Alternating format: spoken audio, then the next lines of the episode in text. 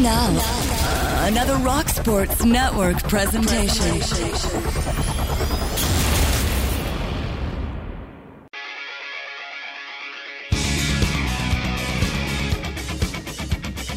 Hello, everyone, and welcome to Inside Pitch. I'm Sal Maiorana, alongside my good pal, Jim Mandelaro, and Inside Pitch is brought to you by Calabresella's Deli. It's grilling season. Well, not quite. We're kind of past grilling season now. We need to update this promo, Gary. But anyways, well, give your grill a 90 thrill. Degrees out. It is. Give your grill a thrill with Zweigels hot dogs, sausage, and a full line of deli meats for your backyard barbecue. Calabresella's Deli, 1386 Buffalo Road in Gates. On today's show, in the leading off segment, well, we're going to discuss the hottest city in baseball. Where's New York Yankees? We're going to talk about the Yankees and the Mets.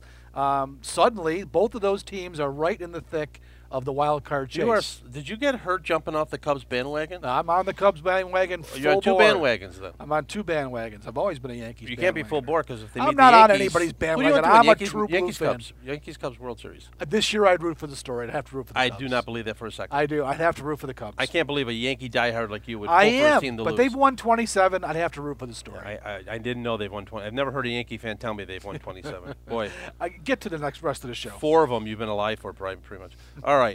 All right, so we're going to talk about the seventh-inning stretch. We're going to talk about the seventh-inning stretch, and we'll take a deeper look at the American League East, by the way, which is led alone by the Boston Red Sox. Yes. But it could be a four-team race. We'll talk about that. We'll also take our weekly stroll down memory lane with This Week in Baseball, and we'll discuss, I threw this little minor league nugget in because it kind of bugs me, how one of the worst teams in AAA could become a champion this year. Wow. And then in the bottom of the ninth, Jim and I are going to weigh in on another blunder from umpire Jim Joyce. Yeah, that'll be fun. Wait till you get to that one. Yeah. All right, so leading off, Jimmy, the hottest teams in baseball. New York. Our New York. play Frank for us, really. I'm shocked by the Yankees. I did not see this coming. 5 in a row? They've won 5 in a row. The biggest thing was they swept the Blue Jays, which I know you're very happy about because that knocked Toronto out and put Boston in first place for your Red Sox. The Blue Jays have owned the Yankees really for the last couple of years. I think this is the first time New York's even won a series against Toronto in the last, I think it's 2 years now. So that was shocking. And then last night we're taping Friday. Tampa Bay came to town, gave the Yankees a real good game, but Tyler Austin, one of the rookies, hits a walk-off homer in the ninth inning. 5 in a row. They're two back of the wild card, but only trailing Detroit right now to jump into that first spot right behind Baltimore and or Toronto, Boston, whatever. So who are you pulling for this weekend? Baltimore at Detroit. Well, I guess Baltimore right now because Detroit is ahead of the Yankees. So you want to get they need to at least jump above Detroit to be on the cusp of it. And then don't forget they play Baltimore at the end of the season. They play all except for 3 games against the Dodgers next week. The rest of the Yankees schedule was all AL East. So they'll have a chance to play against Baltimore and hopefully, beat them head to head. So yeah, I hope Detroit or Baltimore wins that series, gets Detroit below the Yankees, and then here we go. So we'll see. 5 in a row, 22-13 since dealing Chapman, Beltran, and Miller at the trade deadline. How do you explain it? Yeah, that is because at that point, all Yankee fans wanted the team to get rid of those guys and start building for the future, and they did. They got rid of 3 really good players. They brought these kids up, and that was supposed to be the turning of the corner, but certainly not to be expected to jump into the playoff race. We thought, play the rest of the season out, get these kids some at-bats, get them some innings, and move on to 2017. But, hey, they've come out, they've played really well. And the funny thing is, Jim, everyone's talking about the young kids and how they've jump-started this great turnaround for the Yankees. Really, they haven't done a whole lot. Judge and Austin got off to that incredible start, home runs in their first at-bat. They haven't done squat since until Austin's home run last night. And then the other guy, Gary Sanchez, obviously was great for about 2 weeks there, but he has cooled off considerably. He had a basically terrible week last weekend into the early part of this week. So the kids are making it interesting, but, hey, some of these veteran guys have played pretty well, Jim. They have. Some of their veteran guys, McCann all of a sudden is hitting the ball great. They've gotten really good pitching. Their relief pitching is pretty good. So there's a lot of things at play that the Yankees – now, can they maintain it for the final, whatever it is, 25 games? I don't know. It's one of those things where they've taken so much to get to this point. Yeah. At some point, maybe it stops, but it's been fun. It's been a fun 2 weeks for sure. 3 games against the Dodgers, and then in the final 20 are against the AL East. Right. So, and you're doing what the Red Sox can't do, which is taking care of the Rays. Yeah, what's up with that? Certain teams have problems. I think it was the – maybe I'm wrong. The Senators always beat the Yankees at some point in their Yankees run, Mickey Mantle run. But there's teams that for whatever reason you have problems with, and your problem was with Toronto, and you solved that problem. Well, so far. Binder Joe trotted out 5 players Thursday night who are 26 or younger. Mm-hmm. Now, someone we both respect as a great baseball person, Frank Belofsky, recently put on Facebook that he thinks – this is Joe Girardi's finest managing, and this is a guy that won a World Series. What do you think? Yeah, I mean, I'm not a big Girardi fan. You know this. I've said this over and over and over again. I don't particularly like his style. He's too much by the numbers. We call him Binder Joe. I don't think he manages enough by feel. But given the deck of cards he had to play with this year, Jim, with all these old guys, the A-Rod fiasco, you know, his departure from the team, and then bringing up these young kids, which the Yankees have never done. They've never gotten to this point in the season where they're going to turn it over to kids and play it out. Yeah, I think Girardi has done a nice job. Now, again, you got to have players who perform, and some of these guys have come through. Didi Gregorius, I mean, who would have thought when they signed Didi Gregorius last year that he would become the player he's become this season? He's like one of their key guys. I mean, he had the big hit the other night against Toronto, the triple that tied the game, then he scored the winning run on the Castro sacrifice fly. The guy's been in the middle of really everything that's been good about this recent stretch. Didi's right there in the middle of it. You know, even guys like Teixeira, Headley, Gardner with an amazing catch the other night to save that game. I mean, they have had some contributions up and down the lineup, and it's been good to see because for the first 4.5 months that wasn't happening. It's been a great run. I mean, we have 4 teams in the AL East that are separated by 4 games. 2 of them are the Red Sox and the Yankees. You can't get better than that. No, it is. The AL East is, without question, the best division, the most interesting division in baseball this year. And, you know, we've talked about the Orioles and how they've hung on and stayed in this thing. So they've been impressive.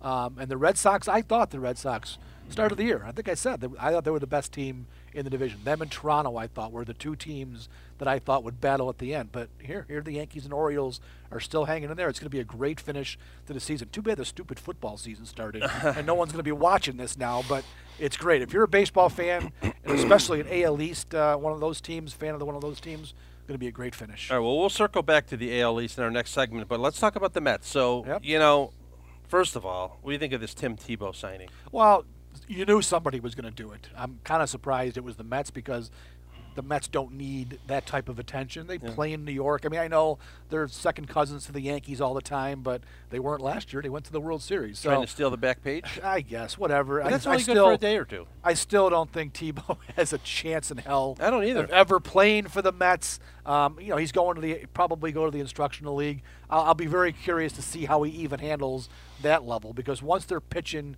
to actually try to get you out, it's a whole lot different than batting practice out in Los Angeles in a tryout for a bunch of major league teams.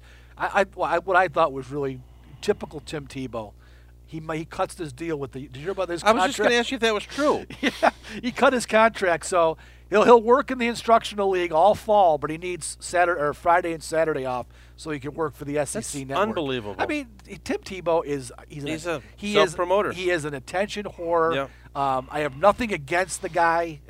Great college football player. I knew he'd fail in the NFL. Me too. But he never seems to be able to get enough of himself. He has to constantly be in the news, and to me, his pursuit, you can't fault the guy for pursuing the opportunity to play baseball since he does have some talent, but it just makes me a little bit irritated that all these kids who have played the game all their lives and are struggling through the minors right now, I think he's going to be resented a big time. He's taking up a spot. He is taking up somebody's spot, and hey, whatever. 30-year-old again, it's America. If that's what you want to do, you can do it if some team signs up for it. Do you see what he said? The Mets have done it. His 2 biggest regrets were that he Not a regret that he chose football over baseball, but that he couldn't play baseball. And then the hardest other decision was choosing Florida over Alabama, because he's got to get that in that he was Alabama caliber, that he could have played for Saban, and the Florida fans don't want to hear that. Well, at the time, Florida was the better team. They won national championships. Right. Alabama wasn't the Alabama of today, so I don't know what he was trying to say there. But right. Tim Tebow, again,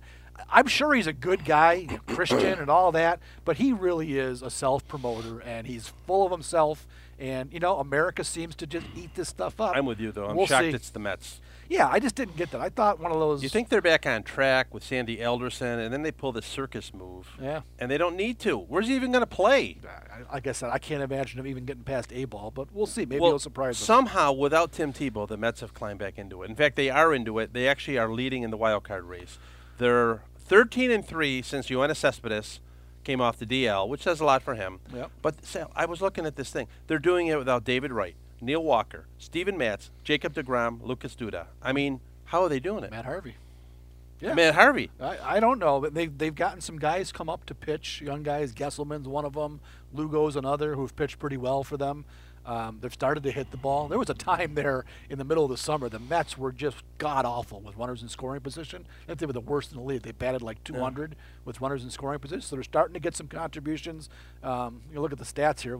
I think Cespedes has been – how long was he out, Jimmy? Do you remember? I don't know. What his deal was? They missed him in the middle of the lineup, though, that's for sure. So he's got right now – he's got 28 homers and 71 RBIs. The other guy, Walker. You mentioned Walker. He's on the 60-day DL. He's out. He's got shoulder surgery. Unbelievable. They signed James Loney during the season. He's been pretty good for them.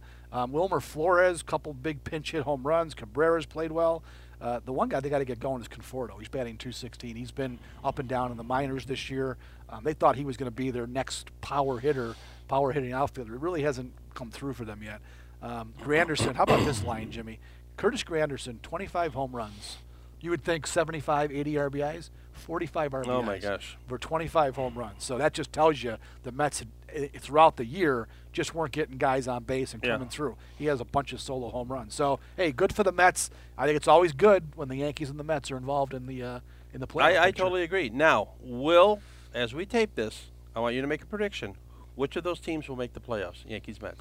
If I had to pick between those two, I would say the Mets. Because the Mets right now. You can pick both. No, I don't think the Yankees are going to finish the deal. I think that ultimately it's going to be either Boston or Toronto winning the division, and then the other team and maybe Baltimore or Detroit will get that wild card. I still going to, like I said, the Yankees have done so much to get to this point. I'm not sure they'll finish it off. The Mets, however, they're right in the position right now. Easy schedule the rest of the way. They do, and the Cardinals have been such an up and down crazy team. You're never quite sure what you're going to get out of them. So I think the Mets have a better chance to jump past the Cardinals and stay in there. Hell, the Giants could be the team that falls. It could be the Mets and the Cardinals when it's all said and done. The Giants have been awful in the second half of the year, so maybe they're not going to be in the playoffs. But I think the Mets over the Yankees. Before we go to break, I want to do this quickly. 10 teams make the playoffs. Is that right? 1, 2, 3, and 2 wild cards. 10 teams. Who's a shoo-in? Now, this is what I have. You tell me. Cubs are a shoo-in, right? 100%. Nationals. Yes. Dodgers? Dodgers lead that division by 5 games, and Kershaw starts tonight, so he's back. Nice bonus. Nice little bonus. So, yeah, I think the Dodgers are in. And I say Rangers, Indians. Yeah, I can't argue with that. So half the field is set. But the other half is not, and that's what makes the beauty of the wild card. What's going to help teams like Detroit, though, is that those 4 teams in the AL East are going to beat each other up this month. That's true. I don't know what Detroit's schedule was. Well, they're probably playing Minnesota and Chicago and those teams. You know what? Why don't we check it real quick? Kansas City, who's not out of it. Let's check it real quick and see, because I'm watch out the Royals, Detroit has, okay, let's see here. Baltimore for these 3. They've got Minnesota 4-7. They've got Minnesota 7 times. They finished Cleveland with 3 against Atlanta. So, yeah, they've got some opportunity. A Cleveland team that might just be setting themselves up for the playoffs. By the end here, they've got Cleveland at home for 4. Well, they closed in against Atlanta. Yeah, that's what I mean. That's what I just said. Yeah, so they've got a good chance. They'd have to hit a big slump here. All right, you want to go for a break? Yeah, and then we got to talk about the American League East. All right, for the biggest, juiciest steak sub in Rochester, visit Calabresella's Deli, 1386 Buffalo Road in Rochester /Gates. Stop in for lunch or takeout subs, Zweigels hot dogs, sausages from family gatherings, or tailgate party. Jim and I will be right back. For the biggest, juiciest submarine sandwiches in Rochester, visit Calabresella's Deli on Buffalo Road in Gates. Sink your teeth into one of our signature hot or cold subs, including the Dominator, Colon Kicker, Italian Stallion, assorted and more. Eat in, take out, or have us cater your next event. Visit us before your next backyard barbecue. We offer a full line of Zweigels hots, sausages, and deli meats. Calabresella's Deli, 1386 Buffalo Road in Gates.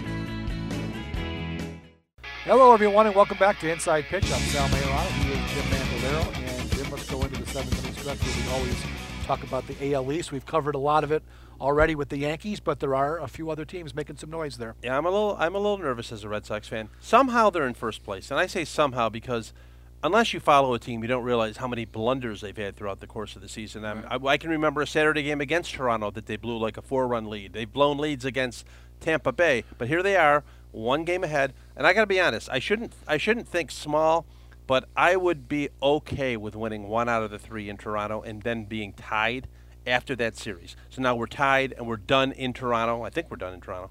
I know they host Toronto the last 3 at Fenway. So I'm just trying to tread water. And tonight it's Rick Porcello, 19-3. Is this like the biggest story of the year? How do you figure that out? Where would they be without Rick Porcello? I know. And somehow, by the way, David Price is like 15-9. He's really righted himself. Yep. Against Marco Estrada, 8-7. So this is how close the series has been. Toronto is 7-6 against the Red Sox.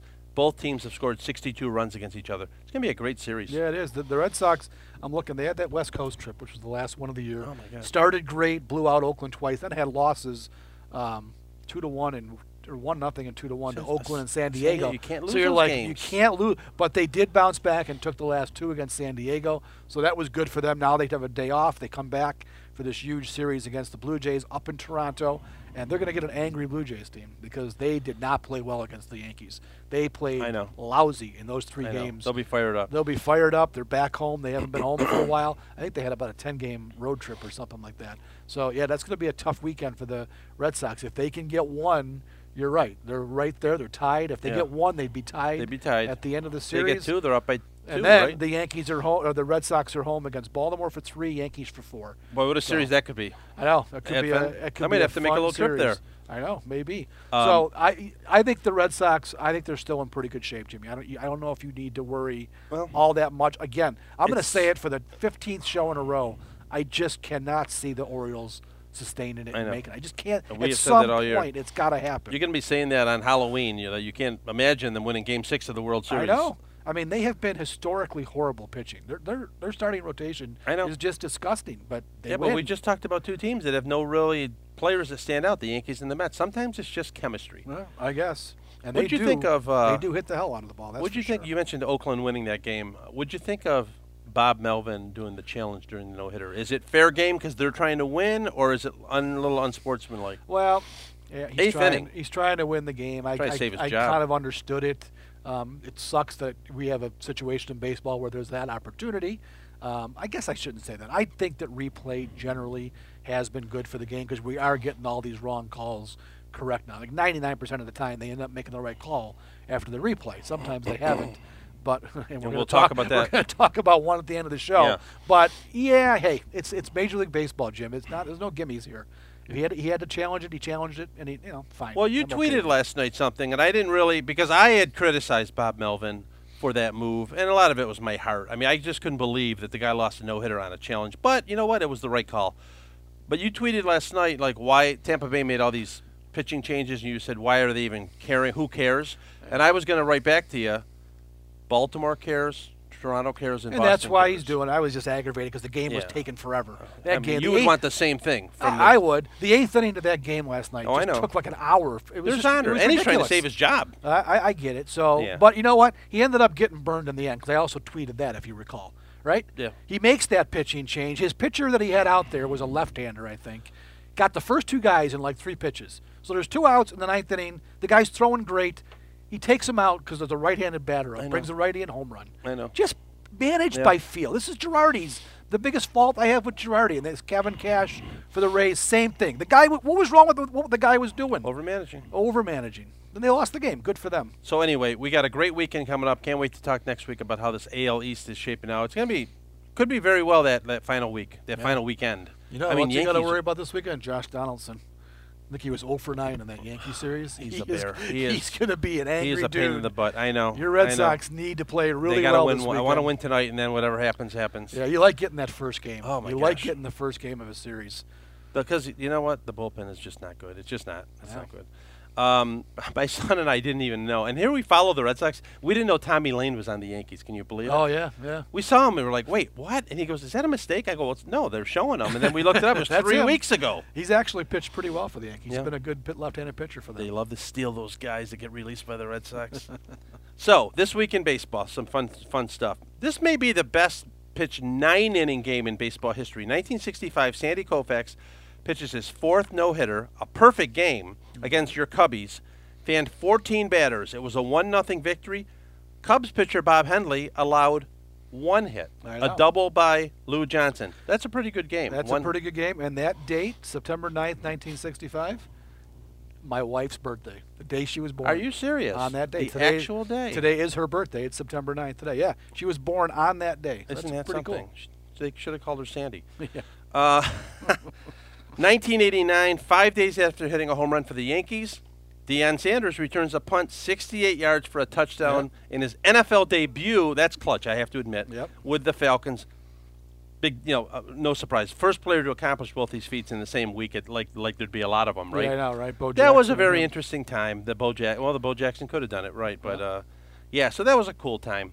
Mark McGwire broke Roger Maris's record in 1998. Did. Now, do you remember, did you feel the love then, or were you bitter because it was a Yankee record? Yeah, I didn't like, are you kidding me? I didn't want that record ever to fall. No. Did you like McGwire? That was before we even knew they were all on steroids, but I didn't mind McGwire. I feel taken by the McGwire-Sosa hugging. And, I know. They're probably exchanging I mean, if anybody, I was rooting for Sosa because I'm a Cubs fan, but really, I didn't want that record to be touched. That was kind of those ones that you hope would stay forever, and it didn't, sadly.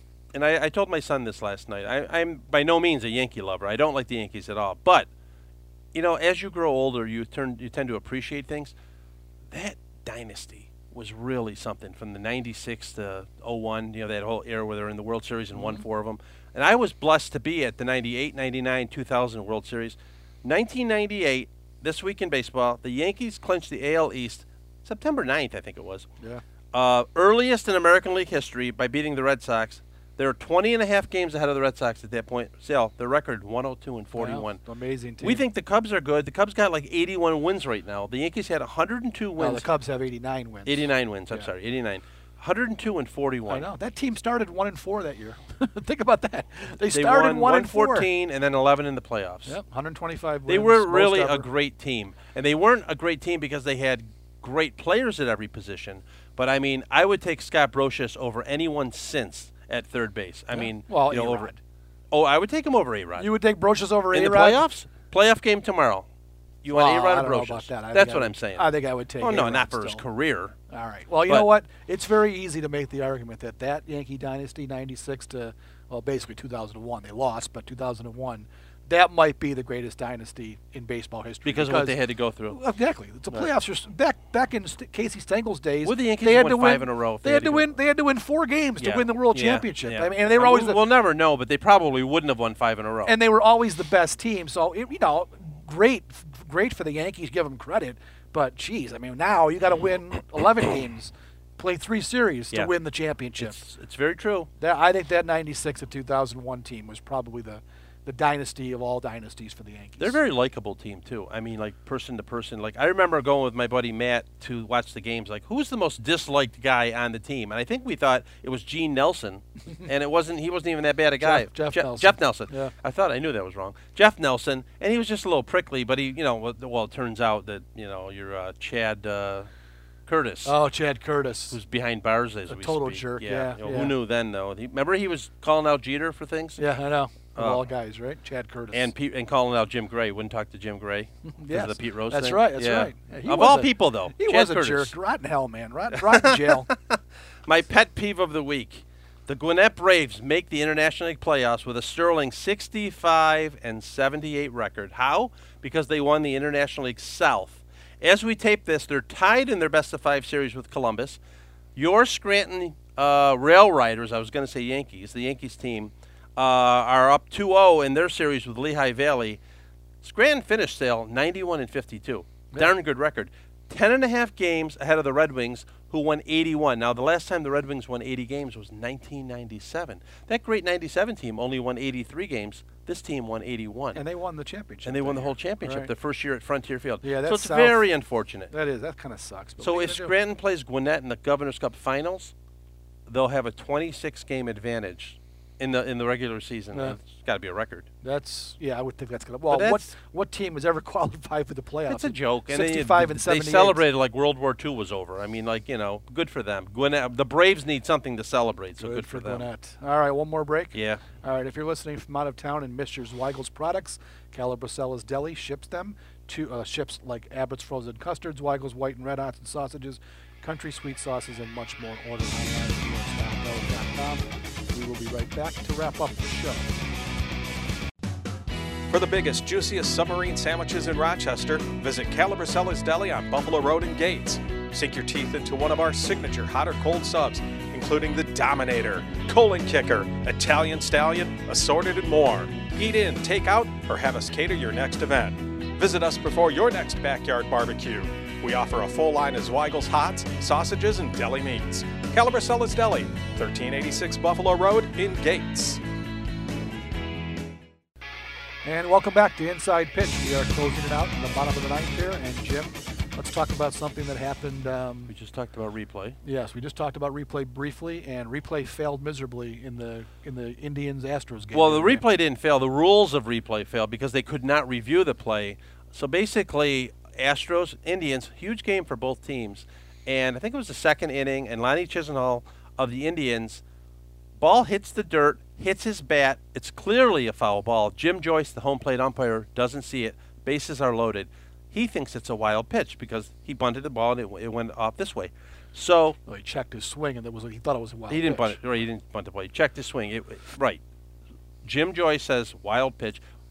Runs keep coming home as the catcher's arguing with the umpire. Which is stupid. Okay? It is stupid. Play. But it's also stupid and inexplicable why Jim Joyce would call timeout during the middle of a play and cost them a third run. For whatever reason, the rules say you cannot review this play. He could overturn it by consulting with the umpires. He says not one of the other umpires saw the ball hit. Yeah. Foul ball. That was unbelievable. You know, last night in the Yankees game, they called a balk on, I forget who it was, Nick Holder, the kid who struck out 11. Mm-hmm. Yeah. They called a balk, and the go-ahead run, tying run was going to score, and the umpires conferred and reversed it. So there was a situation where, you know what, let's think about this for a second. What did you see? And they made the call that what happened was McCann was putting signals down, and the guy was like, he wanted to have the signals done over again, and the umpire thought that he had come set and then moved his glove. Well, that wasn't the case. In this case, they conferred, they got it right. In that case, I can't imagine that those four umpires got together and couldn't say, wait a minute, this is what happened. And, you know, how could the second base umpire? It's got to be a foul ball. I mean, it's inexplicable. You're right. And, you know, I guess replay's fine. If it went away, I'd be fine with it too because I love the human element. But it does get a lot of things right. But how can you not have it where it did decide the game? Yeah. And what if that was the World Series? You know, we laugh it off now because it's just another game. But what if it was the World Series? I know. I mean, you remember the play with Boston? Who was the third baseman? Will Middlebrooks, where he tripped the Cardinal guy up. Yes, that's right. Yeah, I mean, you know, if we didn't have replay to watch that 100 times. You know, replay, I like I said earlier in the show, I'm not a great fan of it, but I have to admit, it does get almost every play right. There's only a few times you look back and they say, how did they not reverse that or whatever the call would be. But what I can't stand, Jimmy, and what they've got to change is this constant, the manager holding up, looking at his video guy to see what the replay. You know what? To me, the umpire, Michael Kay made this point last night, and he's right. The umpire has to make a snap judgment right then and there. The manager should have to make a snap judgment. Yeah. If you really think that the umpire blew the call, then say challenge it. If you miss, then too bad. So it would make managers be less emotional, perhaps, and less, you know, jumping at every call is wrong. Every one of these players, Jim, are always, they make the tag or they point. Always point, check it, check it, check it. Yep. We got 10 times they're checking plays to see if the umpire got it right. The umpire usually does have it right, too. How's that different football? Do they check first? Football, well, they have challenges. But they have to throw the flag. I mean, do they look first before they've got guys upstairs. Don't forget, there's a 35-second play clock or whatever it is in football, 40 seconds. They have time to see the replay up there. In baseball, you're just wasting time by checking the video. They do have time for their people upstairs to check, and then if they're not quite ready but they think it's still the wrong call, they'll throw the challenge flag. That's how it works in football. And I think you get two. I think you get two in football, and if you win both, you get a third, I think is how it works. Right. But all I know is they need to address the issue of the managers every time there's a coast play, calling his video guy, waiting 30 seconds to see what happens. Those are the things that are slowing down the game of baseball. You're looking for ways to speed it up. That's a way to speed it up. And before we go, you just took a trip with your daughter to Wrigley Field. Yes. Let's talk about that. Drove to Chicago last week, saw the Pirates, Cubs twice. Cubs won both games. I've now seen the Cubs beat the Pirates 3 times this year. That's right. Because I went to Pittsburgh and they also won. Wrigley Field, if you haven't been, it's a great, great place to be. My daughter had never been there. She's not a Cubs fan at all. She's a Yankee fan. And she was really taken by the atmosphere outside the ballpark, all the fun stuff that's going on. We had dinner in the Cubby Bear the first night right across the street. So that was really cool. The area around Wrigley Field is amazing. They're developing. They're building a hotel right next to the ballpark now. All kinds of stuff. The outfield, the buildings where all the seats are. You should see that now. That is a whole cottage industry at this point. It costs a lot of money to sit there, unfortunately. In fact, we walked by the first night. We walked around the ballpark, and there was a security guard out in front of the building. I said, "Any chance I could just go up and take a look?" Nope. Couldn't even, just go up and look. They don't let you. So there's a lot of commercial things that have probably changed Wrigley through the years. It isn't quite the same experience for fans because it is more corporate, but it's still the greatest ballpark outside of Fenway in baseball. Both night games, right? Both night games, which is nice because it was hot. Yeah. And I really didn't want to. Well, actually, I'm sorry. The first game was steaming hot. The second night it wasn't. It was the wind was blowing 20 miles an hour in, and it was a nice, comfortable, 70-degree night, beautiful night for baseball. Awesome. So, yeah, Wrigley Field is great. If you haven't been there, you got to get there. All right, Jim, are we done? Yeah. All right, for Jim Mandelaro, I'm Sal Maiorana. Thanks for watching Inside Pitch. Remember, the podcast is on iTunes. If you type in Inside Pitch, it'll pop up, and go to Rock Sports Net and look at the website there, Channel 18, and the replay of this will be there as well. So, again, for Jim and I'm Sal, have a good week.